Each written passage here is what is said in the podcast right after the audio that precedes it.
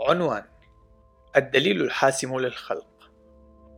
عنوان فرعي حسم الجدل القائم حول الأصول.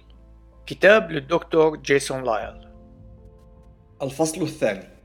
عنوان الحل لمشكلة جدل القائم حول الأصول. أليس أمرا مثيرا للاهتمام أن اثنين من حاملي شهادة الدكتوراه يعملان جنبا إلى جنب لدراسة أحد الأدلة المادية ويصلان إلى نتائج مختلفة تماما حول ما يعنيه هذا الدليل.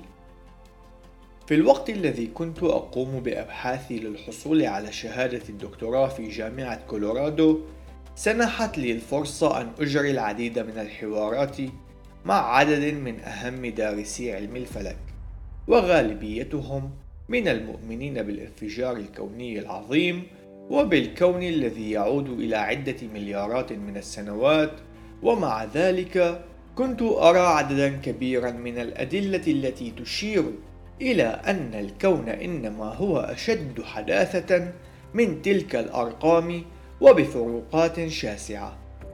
كما يوجد عدد من علماء الفلك الخلقيين ممن هم على اطلاع على هذه الأدلة. لكن ما هو سبب وجود هذا العدد الكبير من الأشخاص غير القادرين على الوصول إلى ذات تلك النتائج؟ والأمر الذي لا شك فيه هو أن العديد من الزملاء كانوا يعتقدون بغرابة الأمر ذلك أنني أرفض القبول بالانفجار العظيم والإطار الزمني ذو مليارات السنوات وأعتقد أنهم قد تساءلوا أيضا اقتباس لماذا لا يستطيع هذا أن يرى كل هذه الأدلة على الانفجار العظيم والعمر السحيق للكون؟ نهاية الاقتباس. لقد رأينا في الفصل السابق أن تفسير الأدلة يتم من خلال رؤية كل شخص للعالم.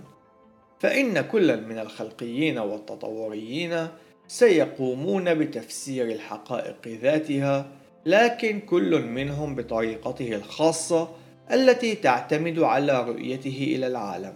لذلك نجد أن الأدلة وحدها عاجزة عن حسم الصراع القائم بين التطور والخلق.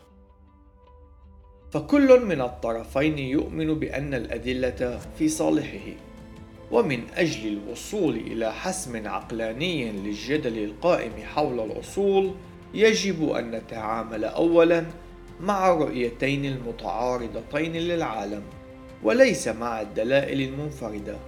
فإن كنا سنقوم بالبحث العقلاني للاختيار بين الرؤيتين المتنافستين للعالم فيتوجب حينئذ على الخلقيين أن يتعلموا ويفهموا رؤية التطوريين للعالم وكذلك هو الحال بالنسبة للتطوريين فيما يختص برؤية الخلقيين للعالم. ولذلك سيكون من المفيد أن نقوم بتلخيص كل من الموقفين.